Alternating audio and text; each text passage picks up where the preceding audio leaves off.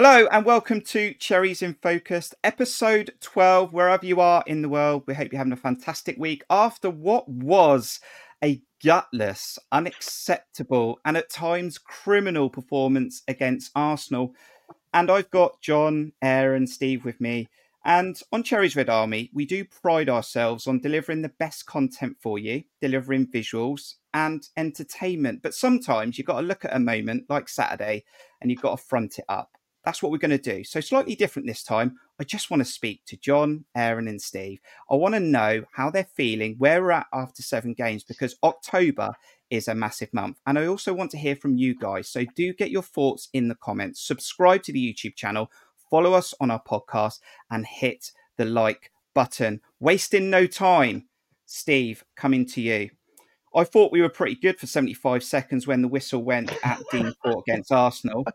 When it got to 97, I'm not going to sugarcoat it. It was crap. Uh, yeah, hi. Nice to see you all. Um, uh, I think it was a little bit longer than 75 seconds, whatever you want to call it. I thought, yeah, it was it was good until they scored. I thought we were okay actually.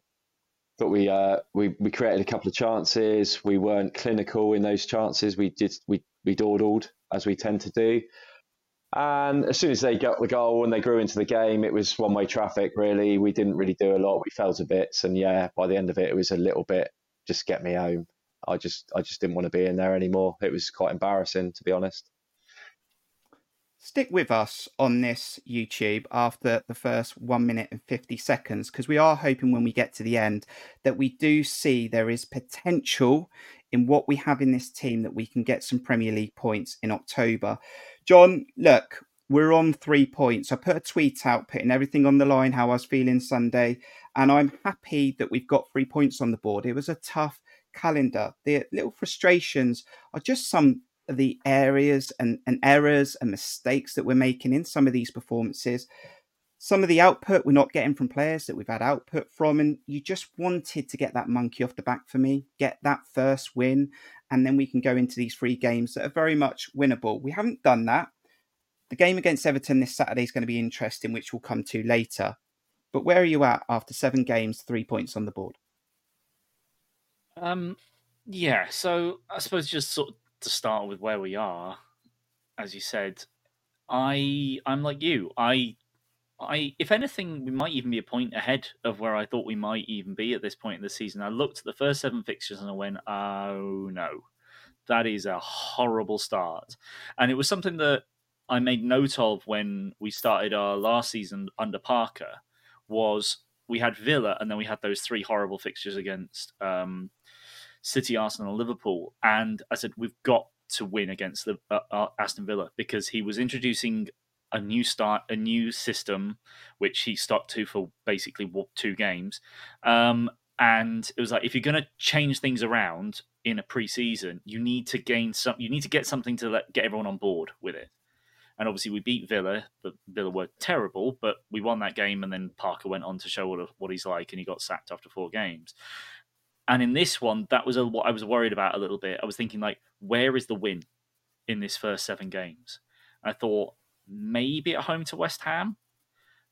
And in the end, the closest we've come is obviously away to Brentford. And I do think that if we win that game, I think the picture here is very different. We'd only be on four, uh, five instead of three, but you know there would be a different feeling because we'd already have that win. So it shows how close things are to change.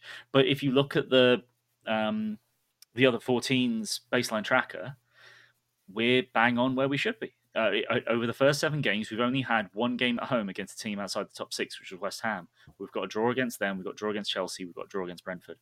So, really, it always was going to be these first seven games is just a really long preseason. Can we slowly build up the style under Iraola, slowly get more used to it, get the players back to fitness, bring ourselves to the point where when we play Everton and when we go on to play Wolves and Burnley, we are ready and we are at it and we can go and win those games. And as we'll come on to, that faith has dwindled um, because of the most recent performance against Arsenal.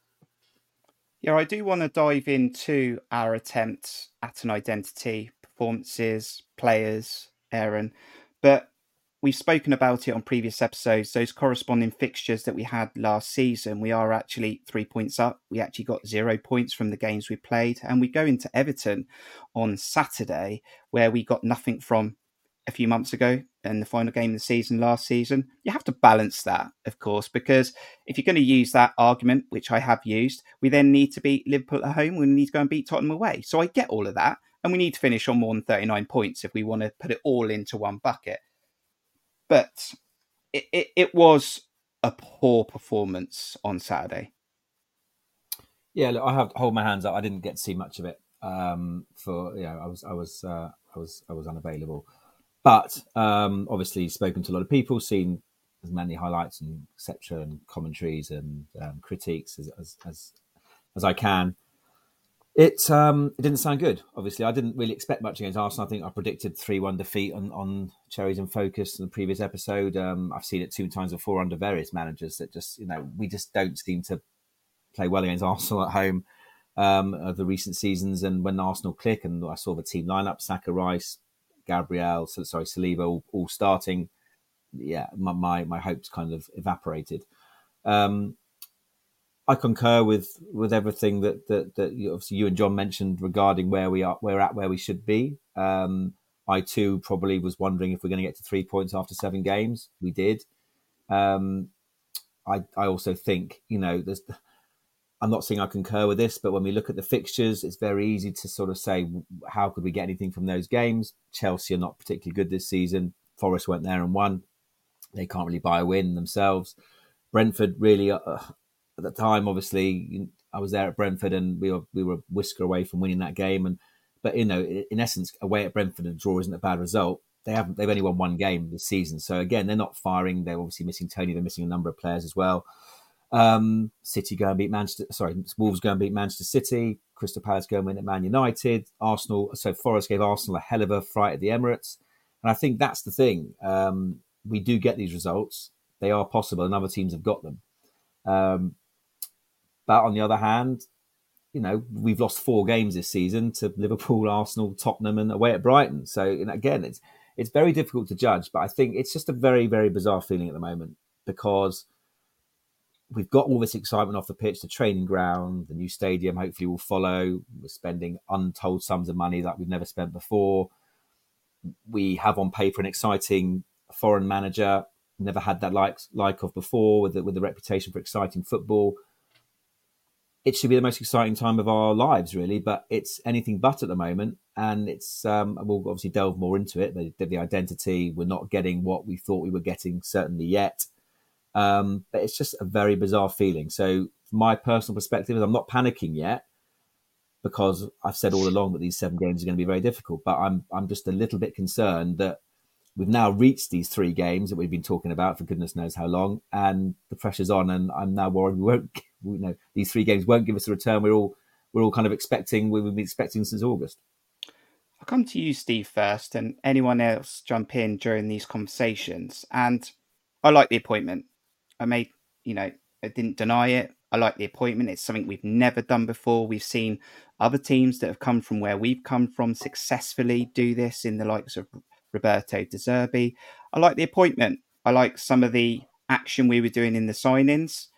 Reviewing some of those signings now, I'm I'm starting to doubt a few, but I like the appointment. I'm not yet, Steve, gonna say I'm done with it. I think it's still very early. We've all talked about the tough calendar. But I have got something in my head where I'm thinking, is it? Is it going to be Andoni Iraola if it doesn't work, or is it going to be the players? Because for three seasons since Eddie's left, we've been pragmatically coached, and we've been asked to sometimes sit deep and counter attack. Can the players do it? Uh, I think they've got to take some responsibility. It's not completely down to the manager. He it, look, it's a tough situation. He, it, like you just stated, it's something we've never tried before. It's a guy who's fresh into the English game. I mean, people spoke about. I, have heard people say, "Look at Mikel Arteta when he first took over at Arsenal. He had a he had an awful start, and it's and it's yeah, but he was all. The problem with that is is that Mikel knew English football. He knew a lot of you know he he'd been played most of his career, and Donny's fresh into it Never ever had any experience before. He hasn't got his right hand man yet, which is mental still. Um, and look, the the game in isolation on Saturday was a bad day at the office. Let's just put it like that. And the other games we've played, I think, and I made this point the other day that we've been in most of them um, for for long parts. Take the second half of Brighton out of it, maybe Spurs out of it. Um, the rest of them, I think we've, we've we've competed, and if it wasn't for you know some unforced errors, some silly mistakes, we probably get we probably got about I don't know maybe four four or five more points. Um, so it's a tough one. I, am not done with it by any means. I think you've got to give these things time. Uh, we're still missing key players. Um, you know, the Adams setback again is. I mean, it's amazing how much we we've missed. We missed Jeff, and we always said this when we had him as a player. Is that when he when he was not playing, we missed him massively, and we're still missing him now. Um, and hopefully, Adams can be that saviour and come in there and do the job. But at the minute, I mean, my concern is that the, last couple of games, the, the, the second half against Brighton and uh, and Saturday's game, there's been some horrible bits creeping into our play, which I, I'm not not enamoured with at all. Our defending, for one, is shambolic. It's all over the show. Uh, our midfield isn't really working. Um, I don't really know what he's trying to do. Feels ineffective in there. He's not. We're, we're losing his goal contributions his creativeness for his defensive abilities, which we all well and know aren't that great. Um, Christie, uh, I, I, moment of the madness on the weekend. He's trying so hard. It's it's it's he's almost just going over the over the top, and it's just you know I, I don't know. It's kind of a bit like Kerkez. Kerkez, I find, is over exuberant, and there, there seems to be too much. You know, we're, we're trying to do, we're trying to be so competitive. We're making silly mistakes, um, and compete. You know, run around like hell. This chaotic theory I, I, just think there needs to be some structure, unfortunately. Um, I, I, don't, yeah, I don't really want to talk about the game to be honest, because I could talk for hours about it and how how bad the goals are. But um, I, am just going to put it down to a bad day at the office. We've got some winnable games coming up, and Andoni needs to find a way to start turning these good bits of play that we're seeing into points. Because if he doesn't, unfortunately, you, you know what you know what football's like these days, and it's and I know the owners say a lot of things, but when the money starts to be affected, um, unfortunately, the itchy trigger fingers start to happen. Um, so I, I don't know. We don't know the owners and how genuine they are. He, they might stick with him, they might not. But I wouldn't want to be in that situation. He's got to find a way to start getting some points on the board. I, I was just going to add in there that I think you know, obviously a lot of this is down to Andoni. He's, he's trying to impose his style. There might be a bit of naivety there. You know, as I said, no experience of the English league and things that were successful for him at Vallecano might just not be possible in the English Premier League. Um, Steve touched on Lerma, and I know I know I've been banging the drum about missing Jeff, missing Jeff. I think it's more than that. I don't know if I don't know if it's even too dramatic to say that without us even knowing it, Jeff carried us for the best part of five years. I think he was that good, that important to us. I honestly do think that because it's evident now that there is no protection whatsoever. That that midfield is mm. a gaping hole in it. Um, and I think he's carried us. And, and, we kind of knew that in some of the games he was suspended or injured, but we kind of got by because he was always back sooner rather than later. Um, and for me, it's that, that should have been the number one priority this summer was, you know, once we knew he was going, whenever it was, is is getting that replacement. And we have, I think, got essentially got that replacement, but we signed someone who's, who hasn't played since March, who's clearly got a dodgy hamstring, who played 20 minutes against Stoke and now is out for a while. God knows how long that is. That could be three or four weeks. It could be two months. I've got no idea. And the squad imbalance is criminal. And I, you know, it's. I go back to the recruitment. We've got one left back at this club. Um, I think we all rate Kerkez, but as John said, or as Steve just said, you know, he's not he's he is exuberant. He's not he is prone to errors. He's 19 years old. He's the only left back at the football club.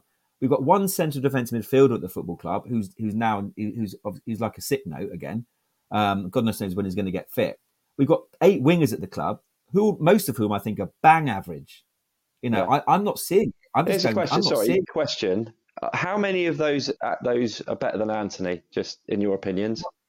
Well, I think they're all. I honestly think they're all much for muchness. I was just saying this off air before. I, I'm I'm not I'm just not seeing it. Dan, Dan Dango has flashes of brilliance, but is inept for most of the time. Um, I haven't seen enough of Sinisterra to be honest to judge. I think Semenyo's been been been really Yeah. good, direct and strong, but it seems to have not been favoured favoured recently. Um, I'd like to see Brooks more central. That's a different story. And then you know, and, and Kluivert is, is okay. You know, they're, they're okay. These players. Tavernier hasn't hit the ground running yet, but it's all very like it's all lopsided. And it, I think this squad imbalance is, is really hurting us. And I think, as you mentioned, the midfield, Steve, the midfield's where we're losing it. There's no protection Yeah. for the defence. The defence is looking shambolic. Not not purely not because of their own fault, because there are errors creeping in, but because they've got no protection. We can't expect Lewis Cook and Phil Billing to play that to play those roles. I think John, sorry, go. I'll just jump in. I do think that because the midfield has come up a lot. I do think that Iraola, from what I've from the research that I did and some of the videos that I watched, I do feel like he is. I feel like he's trying to play a game that isn't going to work as well as it did in Spain. Now, Spain, I think, is I think La Liga is quite a technically gifted league. I think there is there is a history of particularly obviously Real Madrid and Barcelona. Well, well, Pep in particular with Barcelona obviously was doing things in in La Liga way before he was doing them in um, in the Premier League, and that will have had fit, uh, an effect on the league uh, as a whole. But I would say that the technical quality in the in the Premier League is probably going to be generally at a higher level, and the thing is, is that we are currently judging him based on how effective is his plan to high press against basically all the best teams to beat that high press. When you think of Brentford will go over you, Brighton will play through you, Arsenal play through you, Liverpool play through you, Tottenham play through you their new ability, in, in how good they've been recently.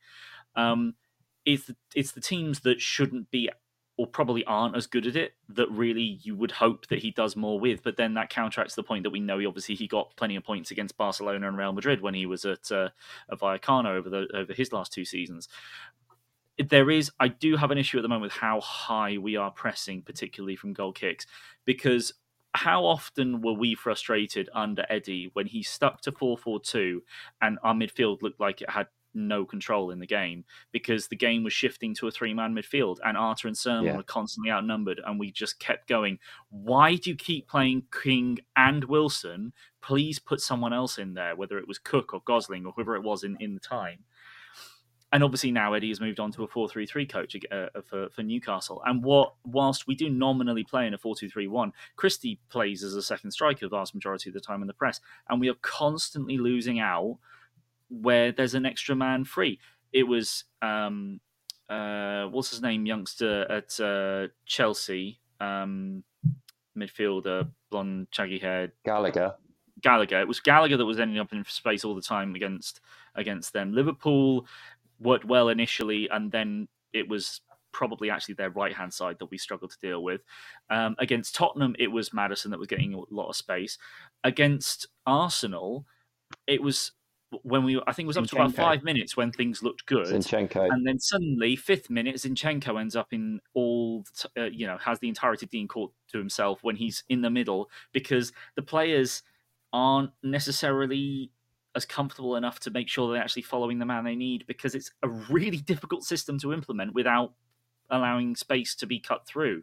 And I think he just needs to defend deeper at times. He doesn't have to press quite so high, and we need to have more of a mid block. But it just it it's just inviting so much. But then it is games against Everton. It's going to be against Burnley. That if it works, that's the point at which you can say, right, there's the building blocks to then go and now you're more confident. Because I do feel like a lot of players are lacking confidence at the moment as well. I look at Tavernier and I just go, where what happened to you, man? Like, where was the touches and the movement and the aggressiveness that that you were playing with under O'Neil when you just came on and made something happen the entirety of a second season when second half of the season when you were fit, uh, as is the case with a lot of the wingers. There's there's just seems to be a lack of confidence at the moment, which is what's so worrying. That would hope that there were things that you could take into the Everton game and say, well, at least this is working, but any of the confident bits that I had against games like Liverpool, uh, times against Tottenham, moments against Brentford, basically none of them were there against Arsenal, and that's the worry to take that into such an important game against Everton. I think there's a suppose lack of confidence flowing through the team, and I, and I, wa- and I said this back at back at the beginning of the season: is it if we have no well, very few points on the board, and we've we've shipped quite a few goals, which we have, is the is the is the confidence going to be on the floor a little bit? And I and I see it. You know, you look at Dom; he, he should be confident. He scored what four goals already this season. Hmm. Should be confident, but he still doesn't seem to be at top confidence level. He's sort of still umming and ahhing sometimes when he's taking a shot. Phil Phil looks devoid of all confidence because he's playing in a position he doesn't really like. I think the back four, I, I just wow, yeah, they just look so unconfident. It's unbelievable. I, I mean, they're making such basic errors, and I, I just think it's it's leaking into our in, into the demeanour a bit. I even think Andoni, I think his demeanour's dropped off a little bit in some of the interviews I've, I've seen him. It just doesn't seem as happy and chirpy as he. I know you're not going to be enjoying losing, but it's a manager's job to keep the spirits high and all the rest of it. He just doesn't seem to be coming across that chipper anymore. Um, The, the strange. yeah, it's, a, I was gonna say, the it's Sorry, go on, Steve. Sorry.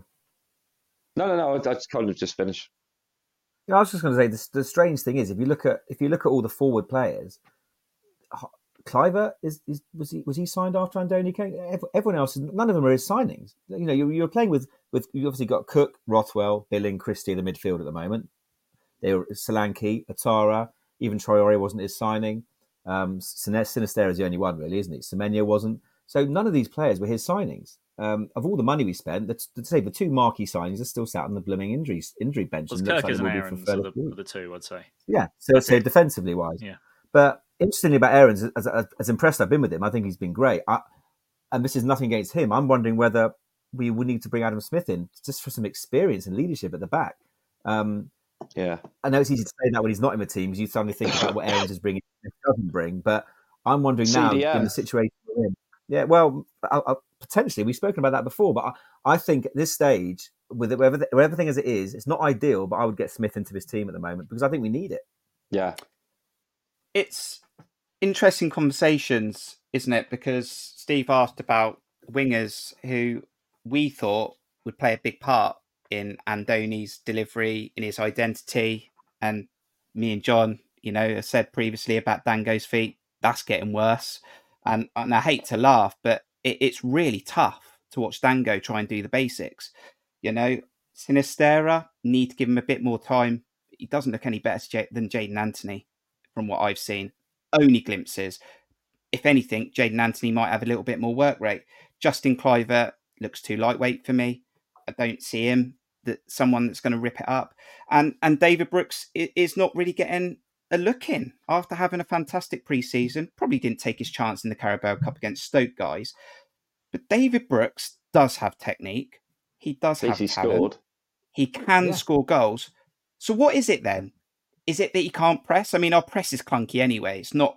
It's not a It's- unit that's pressing. yeah. But but what is it? Then? Why is why is Dango Ouattara, who's not really playing that well at the moment, getting on before David Brooks?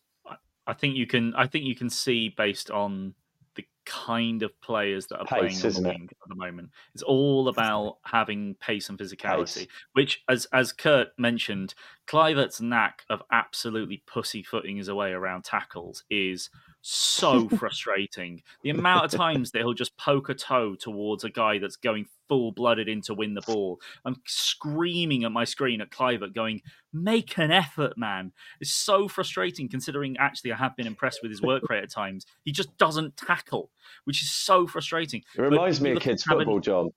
Yeah, just scared to put his, which is which is more likely to get him injured. That's the stupid thing. Exactly what I say to my boys. effort. Exactly Yeah. what I say to my But boys. anyway, it's but you look at Tavernier, you look at Kluivert, you look at even Sinisterra, you look at definitely Ouattara. They all are very physical, pacey. They've got all the physical attributes that you need to be a professional footballer and a very hardworking, aggressive, effective player in this system. But do they have a the technical ability when they're getting on the ball? Because when you look at Ouattara, he definitely doesn't. It's been worrying the levels of non-league he has looked uh, on the ball at times when he's been coming on. And then you look at I mentioned Tavernier isn't doing the things that I necessarily want. Look, he's he was doing when he was at his best uh, last season. I look at Kluivert, isn't combining at all with other players enough, uh, in my opinion, particularly Kerkez. Um, Sinisterra has barely gotten on the ball, but when he does, he doesn't really do anything with it.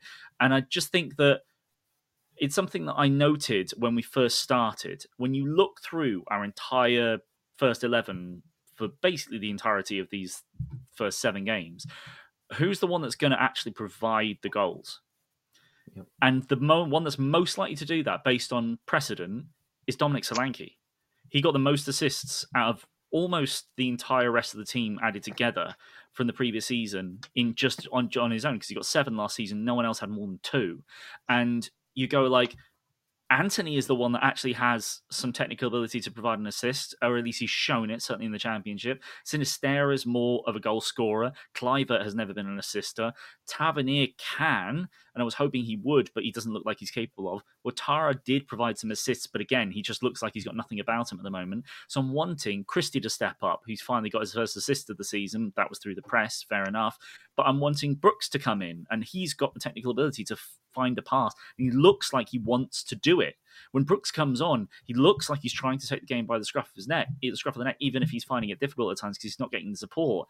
And one of the big things for me at the moment is the fact that I'm not seeing enough from the fullbacks. Kerkez is. Mm aggressive and I like that he pushes forward, but he also pushes forward quite centrally as well. When he gets the ball out wide, he doesn't cross it. Aarons doesn't get forward at all but he is. If I've looked up his stats on SofaScore, he is bottom seven. He is he's in the bottom seven percent for crosses of a ball uh, at a fullback in Europe's top five leagues. Adams, if you're if you're, I would rather have Adam Smith in there at the moment because you saw against Stoke, he got the ball and he crossed it. And great, wouldn't you know it? Dominic Solanke scored. I, I just just want yeah. to see some level of creativity and the frustrating thing has been if we're not winning the ball high in the press in the last few games, I've not seen anything from open play. I just I remember our counter attack goal against Brentford, which was great. We haven't been doing that enough at all. It just from if it's not in the press, I don't know where our goals are coming from. And if it's not, and I need more from the fullbacks, and I need Iraola to let Billing off the leash because he's just not Please. forward enough. I I spoke about the fact that I thought Billing would be the deep in the double pivot because you let Adam sit deep, you know, and then Billing pushes on and it enters the box late. He gets onto the end of things, but he just keeps standing mm-hmm. 50 yards away from goal. And it's so frustrating because it's not doing anything for us at all. It's not doing anything defensively, and it's certainly not doing anything offensively. What What was strange for the first sort of the, the good part of our the game on Saturday is that I, I thought that Christie was actually playing in a deeper role and Billing was a lot more forward yeah. at the start. Well, and then it changed. Yeah. And I don't know why it changed because we were actually better when you know Billing was further forward. Um, no disrespect. I, no disrespect. Sorry. But the, these, sorry, these two players you're talking about, Cook, Cook and Christie, are three of our midfielders. Their, their goal and assist record is, is, is abysmal, and that's two of our three midfielders. So, so, so you know, you're setting yourself up straight away. You know, at the same time, I don't think that's... Carry on, Aaron. Sorry, so, No, no, I was just going to say, I can't wait for next year when we got Adam Scott and Favre. What a brilliant midfield three that would be. Yeah. Different level. But I just feel like it, it, that's not necessarily the most important thing because we had them last season attack from from yeah. midfield. Uh, well, okay, Christie was playing a right right mid when Tavernier wasn't fit, but you had Lerma who actually did score what five goals in the end by some yeah. miracle. But you had yeah. whether it was Rothwell, whether it was Cook, they didn't score. And, but you had mm. at least Tavernier providing. You had Ouattara coming in and providing. You had someone something happening from the wings or from Billing and uh, Solanke. It was entirely from the front four, with occasionally from Lerma. But you had more than just one player that was going to do something. At the moment, it's Solanke was nothing. Uh, and that is that is a worry. Sorry, can I ask you a question as you've been sat there very quietly for whilst we've been ranting I'm just away? enjoying listening. Do, do, do, you think? Yeah. Do you do you think Andoni knows who his best two wingers are?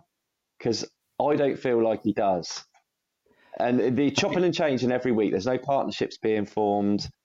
You say about Kerkez not getting in, you know, not overlapping. Well, I've seen him get overlooked so many times when he has tried to. uh, yeah, what do you think, Kurt?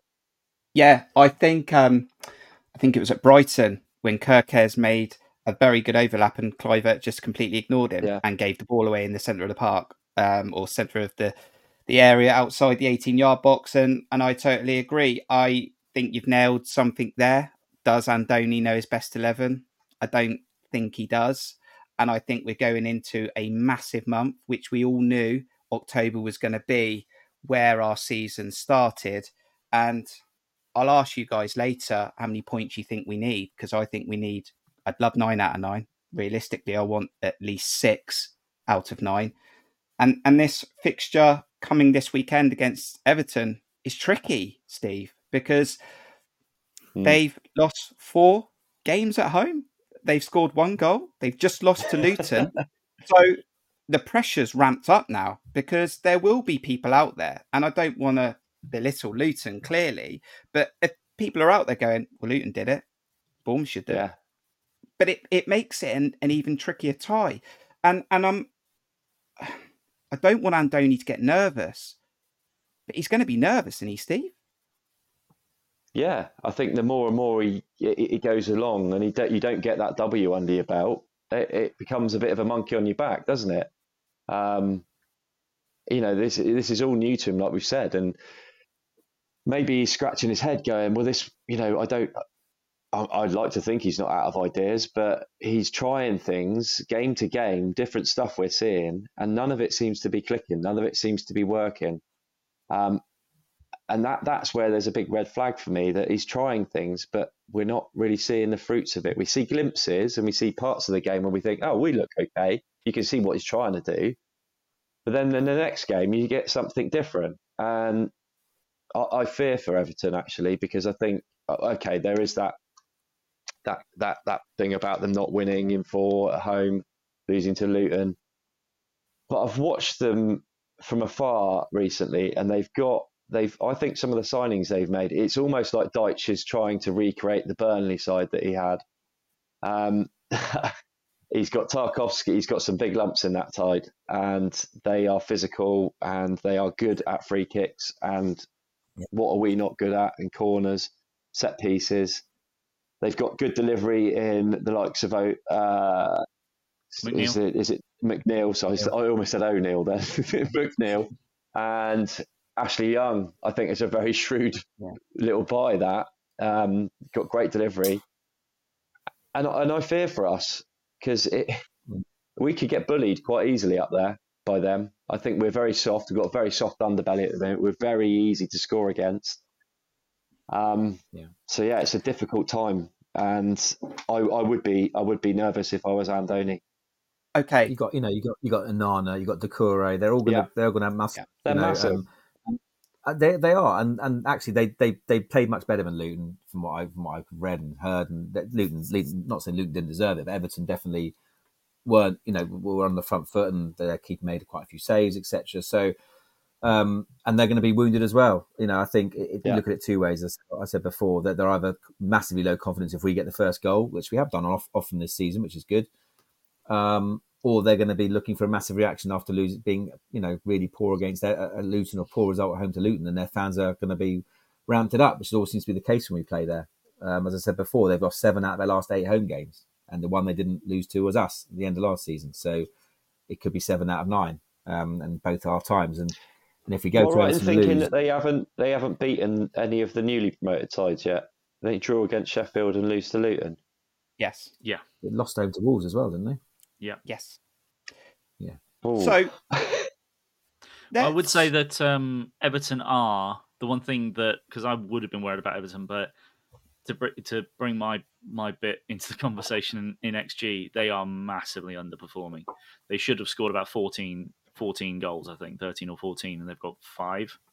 Um, Calvert Lewin's back now. That's the They've problem. got Calvert Lewin back. Beto looks a decent player. We've got Dan Both Juba big. to bring off the bench. They're both big, Oh. obviously. Doucouré got big. Yeah, they're they're they're better than their results have suggested, quite definitely. Um, but Mm. You know, we have also been underperforming as well in terms of our underlying Ah. stats as well, quite significantly. So, um, yeah, I, I think I think. I mean, I, I've gone in a lot, but I do think that it is it is still the case that every time I talk about the negativity and everything, every time I think about I this should be better, that should be better, this should be better, I look at all the games that we played and I just think, but still, like it's not the end of the world to lose to Arsenal, Liverpool, um, Tottenham, Tottenham, and put in at times decent showing. Yeah, that's what you got to remember. And and yeah. I and I do think that if we put in a good 45 minutes against Everton and make the most of it, like we did mm. against Brighton, then we're not 1 1 at half time, which we were very unlucky to be. And then obviously went 2 1 and things went pear shaped very quickly. We could be 2 0, 2 1 up instead. We could have some confidence and take that into the. Um, you know, take that into the second half against them, or, or, or whatever. We could we could absolutely dominate against them, and obviously at times we could struggle. But there's it is it is so much of our season starts over the next three weeks, and whilst I, that brings me some positivity to sort of say, look at what it could be, it also makes me go, oh my god, look at how it could be, because if if if things mm. start going downhill before it needs to improve, then then you've got to really worry about it.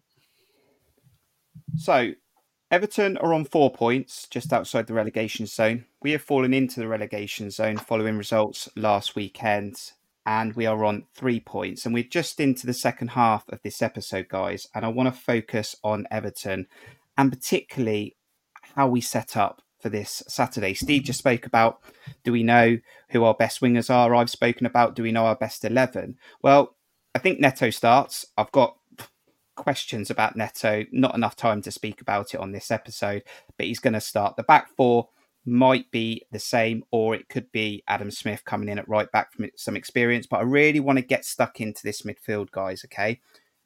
Lewis Cook is not a full package CDM. So I've said it a few weeks ago. I think I'm going to say it now. Ryan Christie is a is a workhorse. I think he's got to come out. I think he's got to come out. I need Rothwell in there. If Tyler Adams is not fit, and we know he isn't, I need Rothwell in because Lewis Cook can't do it on his own, and I need Billing higher up. That's where I was on Saturday. I wanted to see it against Arsenal, a game we probably weren't going to win, but I wanted to see it preparing for Everton. I want Brooks on his side, Tavernier probably off the left, and Dom Solanke. Well, the other way of looking is you could put Christie on the right if you really want to keep him in the team and take him out of that midfield. Numbers. Numbers, Aaron. No, no, no, I'm not, no, I'm not, I'm not, just, I'm not, I'm not, No, I agree. Um, and, and, I would have. I mean, we haven't spoken about Semenyo yet. I'm, I do not know about you, you three. I, I, might be missing something, but he was one of the brightest sparks at the beginning of the season. He's strong. He's direct. He doesn't get bullied. He's physical. He's got a hell of a shot on him, as he proved at Liverpool. He, he's not scared to shoot. He came on against Brighton, and you know when the game was already gone. That itself is a massive thing. Yeah, I, am not. Yeah, I'm not. I'm unless I'm missing something. I'm not sure, sure why he's not in this team at the moment, and Brooks for that matter. And I'll play Brooks centrally. I've said that before. Both but, of them have scored. So, That's just yeah. So so I would play Brooks and Semenyo personally, and and but that leaves Tavernier out of the team. But I, I, don't disagree about Christie. I think you know I love him to bits. He works his ass off, but it, it, you can't accommodate him because then you're you're missing you're losing up you're losing billing situation. You, you, as you say, Lewis Cook's not having any help as well, um, and he's not good enough to play on his own against the midfield three or whoever's bombing at him. The problem we've got is we can't play Rothwell as a single pivot either. So you've got to play both of them. Rothwell drives with the ball for me. Um, I know I want Billing higher up, but he takes us up the pitch. Steve, I thought he had a very good game against Stoke City. I know it's a Carabao Cup against Stoke City. He got his first goal. He can deliver set pieces. Tavernier is sort of delivering how he was when he first come to the club. It took him a while to really find that that real quality on the ball. And I love Tavernier. He's probably my favourite winger up there with David Brooks. I, I need Rothwell. I, I, think I need Rothwell in this team. There's too many spaces, and I need someone that has real quality when we turn the ball over. For me, for me, it, I don't. It doesn't really bother me. All I want to see is Bill further up the pitch. I, I, you could have Christie there or Rothwell. I get, I get what you're saying about Chris uh, Rothwell's drive. Uh, I think, I think Christie's deceptively good at doing that, and he can he can skip past players. Look what he did at. It's just the finishing and and and and the, and the numbers. But as far as far as pushing forward, I think he's he's okay. So I wouldn't care if it's Rothwell or or, or Christie in there helping Lewis Cook. I just want to see Billing further forward. So uh, and going on to, I, I agree with Aaron said, uh, Semenyo for me, um, and Brooks because you've had you've had results from the pair of them. I know that's harsh on Tav, maybe, but maybe he's just not quite up to speed. He's let's not forget he's not long come back from injury. Maybe he needs a bit more time, bit more, a few more substitute appearances, get himself, you know, back in back in full match fitness. Because there was a point. I mean, on the on the I know I'm touching back on the Arsenal game. He made a really good driving run forward, and then he went to play a, a switch pass across to the other side of the pitch, and just it went behind. miles away. Yeah, it was just so wayward, and you just think that's rustiness. It's not quite there yet. We know that Brooks has, has scored, has done it, has con- contributed at all levels. He's done it in the cup, he's done it in the league, um, he's done it internationally this season. And and the guys, you know, he's he must be he must be thinking to himself, why can't I get a start? Semenyo comes on against uh, gets a start against Liverpool, grabs it with both hands. Uh, what was the other game where I just was even even when we went down to you know we were losing that game against Liverpool, he was still the one that was driving, and then Traoré came on. And, and and Spurs as well. He was the only one really sort of getting the ball and driving forward with it. So it's either you you keep sort of flogging a dead horse with the likes of Ouattara, um, who unfortunately needs a lot more polishing, I think, as we've all said, or you've got to give Sinisterra a go because why bring him in? I mean, what's the point if you're not Yeah. going to utilise him? I mean, you could have bought. He could have played the other. What was it? He could have come on against Brighton, didn't? Um, I don't know why. was cut tight. And then, he, well, yeah, okay, ignore the cup, cup tie. But you, you bought the guy in, you got rid of one of our guys who does, who has contributed goals, all not massive numbers, but assists and goals. You get, you swap him out, and he's done it in the Premier League. Don't forget, and Championship level. And you bring in a guy who's supposed to be better pedigree, and you don't use him. I, I, it's, it, uh, yeah, it's, this is what, this is why I think I don't know that he really understands who his best players are. Yeah, John, Uh, John, Oh, just before yeah. you come on to your point, John, uh, it, it's the protection for me. I mean, I praise Ryan Christie. uh, Like the guy wears his heart on his sleeve. I, I've never seen an engine like it. But I need that protection for Lewis Cook. I know that Everton are not going to play like Arsenal. They're not going to have inverted wingers. We're not. They're not going to have a James Maddison that's going to find pockets. I just need a little bit more protection for Lewis Cook. And Rothwell is more forward thinking. Well, I mean, the thing is, is that there's nothing to stop him from playing a four-three-three with Rothwell and Billing as the two eights and Kirk sitting a bit deeper as the six and playing that great role that he did under Parker as the more playmaker style six mm. rather than the ball winner six.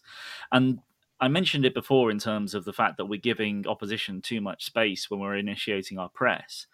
And I just think that there is definitely a way that Iraola can still initiate a decently high press, but not be as suicidal with it.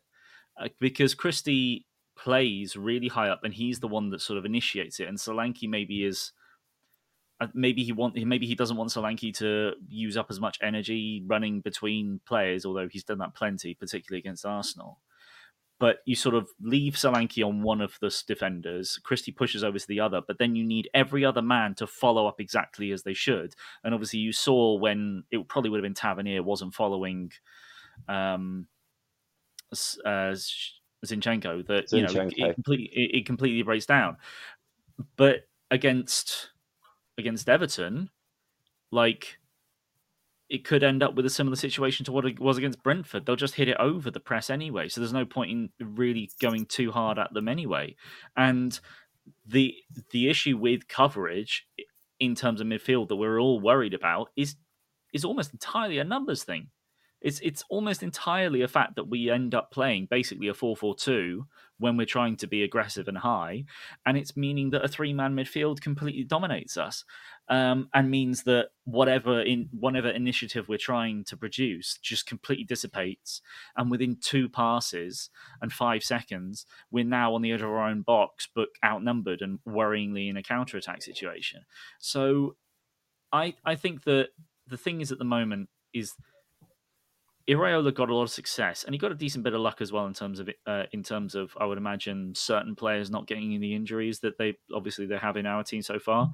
Is he had his ball winner DM that played like 36 games uh, for him in Vallecano last season. He had that midfielder that sort of played as the eight that just ran all day but had the awareness to to be in, in the right position. He had his number 10 that made the right runs and made the right presses he's he's trying to implement a new style into a group of players that maybe have it in them but don't necessarily have the time or the confidence to get themselves to the point they need to be already when playing against these really good sides. And what Iraola had as well is that he had a whole season in the second Segunda division with this Vallecano team, got them promoted through the playoffs, and then they were all familiar with his style when they got to the big boys and they were very confident in doing what they were trained to do. I feel like him not having the staff that are, um, you know, familiar with exactly what he wants isn't helping. Particularly as Steve mentioned, he still hasn't got his number two with the work visa permit thing that is still it's just a joke that it's not gone through yet and he's dealing also with obviously we want people that are familiar with Bournemouth to stick around, like Tommy Elphick, like Shaun Cooper, but they're still two. They're still less than a year and a half into coaching experience for a men's team as it is. So it's all just. Mm, you could understand why Iraola is, is getting frustrated with the fact that things aren't working, and I feel as though he might. I think he needs to bite the bullet and just adapt a little bit better, yeah. and just understand that if it's it's not working for a number of factors, but you can make it easier by not being as you know, he's clearly a system manager, but just like find a better way to make a beginner version of it that your players can get more comfortable with first. Because if you keep suffering these losses, and if it keeps going as it is, he's not going to have the opportunity to improve this at all because you know, might be the time to talk about it.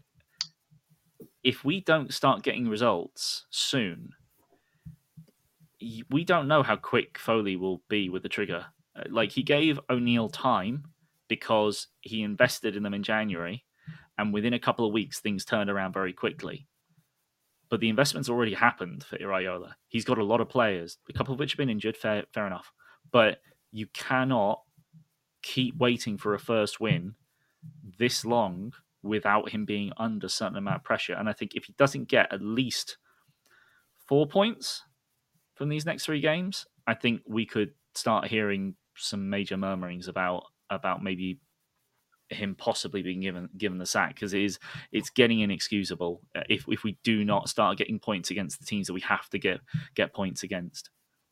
Yeah, I mean, look, he's got to be given at least October for me. I mean, what I won't do is I won't criticise the club, and I think I said this earlier on. I won't criticise the club for for being brave to do something that other clubs have been successful in doing. But it it's football, and if he doesn't pick up enough points, then then then questions when we head into November, mid November, end November, they're clearly going to be on his doorstep. I do want to probe this final question in this episode, and it, everyone, I believe you have definitely brought it up.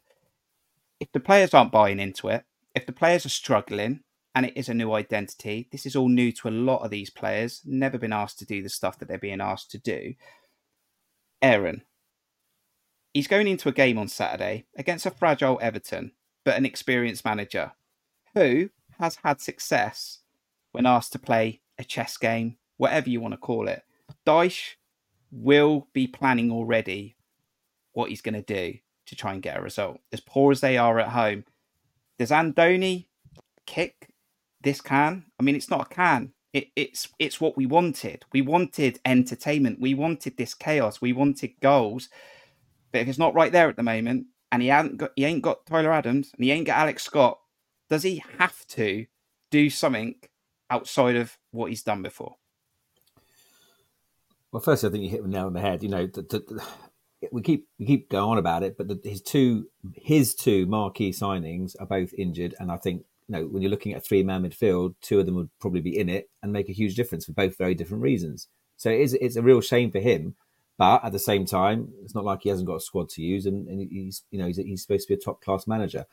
Dyche, I, I, I, think Sean. It's not a rocket science what Sean Dyche needs to do. I mean, if he can't work it out, I, I could write down what Sean Dyche needs to do on, on Saturday. Um, don't muck around at the back with it because that's one thing we might have lucky with them again. Get the ball forward, launch it, and be direct and aggressive. Um, so I'm pretty sure Dyche is not stupid, and Dyche has had big success over Bournemouth with various teams he's, he's managed. Um, I don't think Andoni can rip, rip up, rip it up, and, and, and say right for this game we do something different. It's very difficult to change your philosophy. It, it number one, it's difficult because you've been training in a certain way and the mindset. Number two, because it sends mixed messages to the team because they suddenly start, then start having doubts about the original philosophy. Does this manager know what he's doing? Now he's going to be asked to do something different. Um, I think John was right. You can you can make tweaks. You certainly can make tweaks. I don't think you can change your philosophy. Eddie always stuck to his philosophy even in bad mm. times. I just don't think it's the way to go. So personally, I, I don't think you can, but you can you can you can go philosophy light like have the same philosophy, but just temper it a little bit and make a few tweaks and changes. Um, be that bringing in a more experienced head at the back like Adam Smith, be it playing two in the pivot instead of one, um, but then you know playing two in that two in that pivot, be it Rothwell and Cook or whoever, allows then the other uh, four players to have a bit more license, knowing that there's a bit more protection. Um, so there are little minor tweaks. Um, I, I, do fear for it. I do fear for Saturday. I know Everton are, are really, really low on confidence and, and blooming awful at home, but we're probably the one team they'd want to play at the moment. Um, just with our fragility and, the, and just, the, just just our soft touch. As, you know, we've always been like that. Um, and as I said, the one player that wasn't like that, we've lost. So it's it's difficult. I do worry. At the same time, I can see the first half against Liverpool, the first half against Brighton um, some of the some of the play against Brentford, I can see us doing that and causing them huge amounts of problems and scoring as well. Um, so I can definitely see both sides, and I, at this moment in time, I've got no idea which way it's going to go. Because Steve, I get the feeling. Tell me if I'm wrong, but I get the feeling you want us to be a little bit more organised. I want you wanted to see us defend better, which might be a style where you've got to convert very, very highly, take your only chance in the game, or you might only get two. I'm pretty sure you're going to tell me that Andoni's not going to rip up the book and throw it in the bin, but you want to see better defending. And if we're not, as a unit, delivering what he wants or his style, what do you want to see on Saturday? Because if he does something different and it doesn't work out, it'd be like, why'd you change everything you're trying to implement? It's I, this is where I am right now, Steve. I, I'm just in this like I really want it to work. I'm behind the gaffer. Is it the players? Is it Andoni? I, I don't know.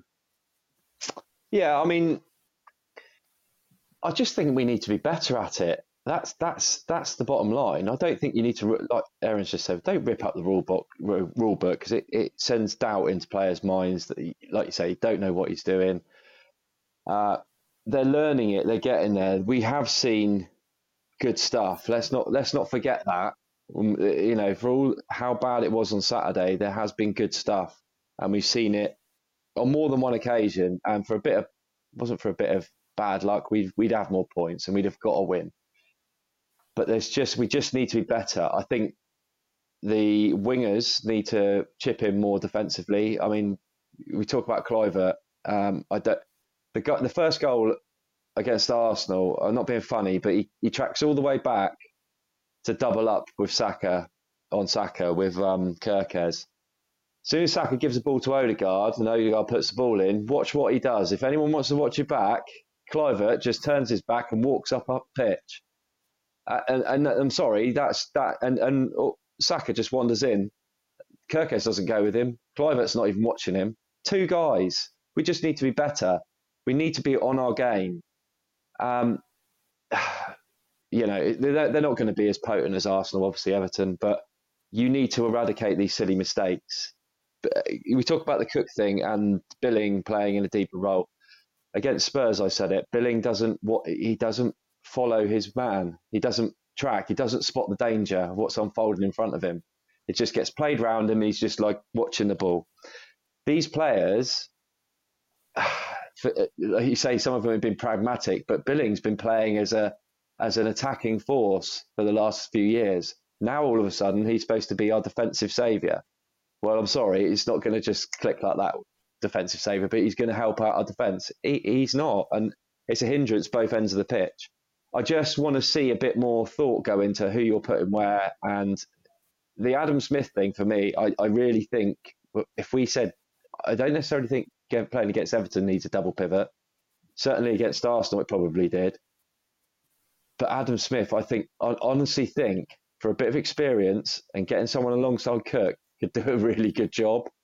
Um, and he he will be that bloke who will galvanise and you know spur on the troops. I mean, is is he our club captain still, or is he is he no. vice captain? Nothing vice. anymore. Vice. vice. is he? I still think he's got a louder voice than Neto's got, hmm. because unfortunately yeah. that guy isn't very vocal when he needs to be. He might be for the fans, but when he needs to be, we saw this at Brighton.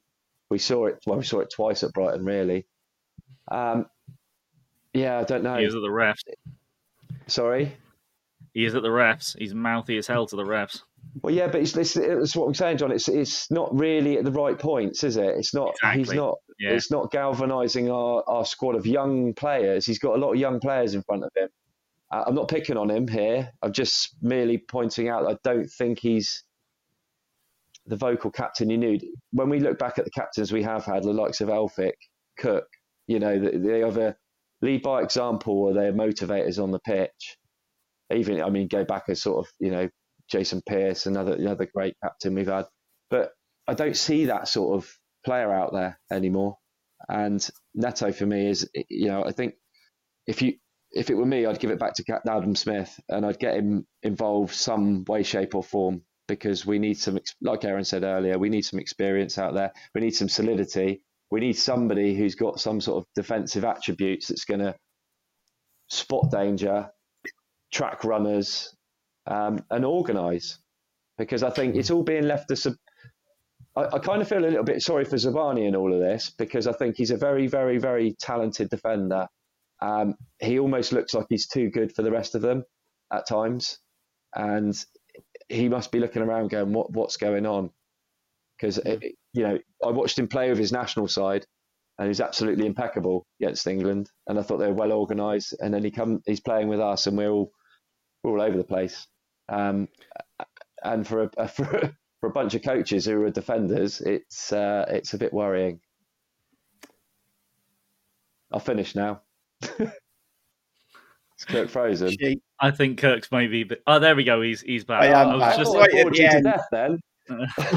right at the end. I'm right back. Um, look, it's been an interesting 57 minutes, and we hope you've stuck with us. Do get your thoughts in the comments below. We've discussed an awful lot for good reason because we think this team can deliver. We think Andoni Iraola can deliver, and we've got a massive month ahead of us. Nine points potentially available in the Premier League against Everton, Wolves, and Burnley.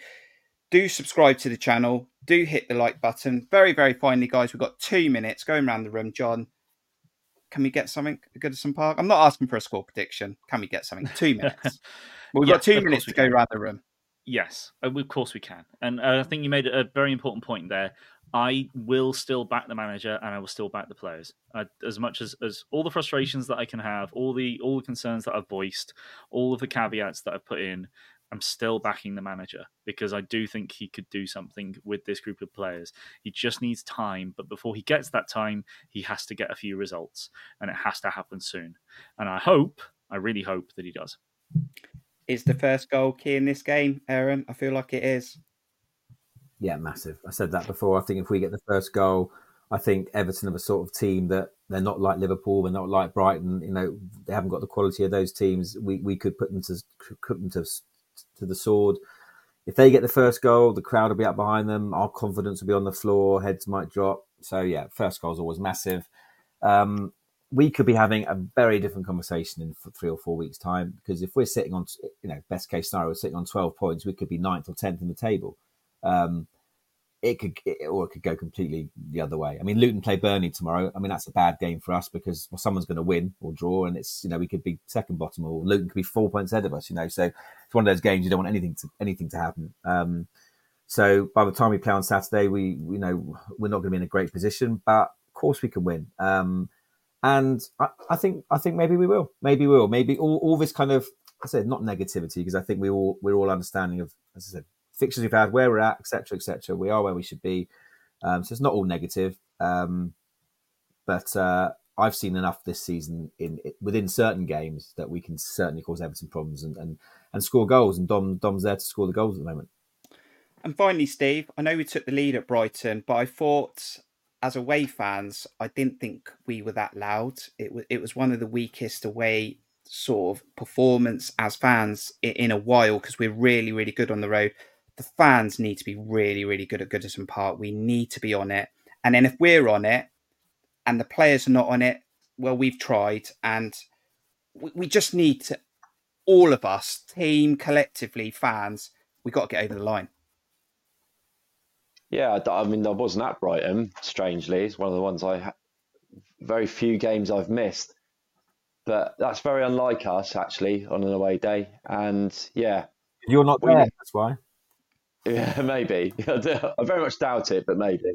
Um, yeah, look, it's not happy hunting ground. There's not a lot of, you know, sort of good vibes that we can take from any previous sort of encounters with Everton what we've got to do is and like we've both the lads have said, we've just got to stick with this. Um, and as a collective, like you've just said, get behind the boys no matter what. I'm sure the away fans will. It's a long way to go to just sit there and say nothing. So I'm sure we'll sing our hearts out as we always do. And look, we, we've had some we've had some bad luck along the way in these in these games. Some some silly little errors that haven't gone quite our way. Maybe it's our time to get one that does go our way maybe we're due that penalty. Who knows? And and and it just might be that little thing that kickstarts us. Um, instills a bit of confidence, and we and we start seeing um, the fruits of Andoni's labour. Because, like we've said, we all see it in spits and spots, but it's just getting it, getting that W. Because I think once we do, it's going to be a different kettle of fish. And like Aaron said, we could be having a completely different conversation. So yeah, Get behind the boys. I'll be there. Don't worry. It will be fine. I won't be, so don't worry. You got a chance this weekend. Yeah. Um, it's definite three points. Thank you very much for checking out this video. Do support the channel. We're on our way to 2,000 subscribers on YouTube. Do follow and do what you got to do on the podcast. Uh, do hit the like button. Do get your thoughts below in the comments. October as Andoni always says, offers opportunities. We need to get something. Thank you, John. Thank you, Aaron. Thank you, Steve. And thank you to all the fans that have checked out this video. Look after yourself between now and kickoff, and we'll see you on the next one. Up, cherries. Up, cherries. Up, cherries.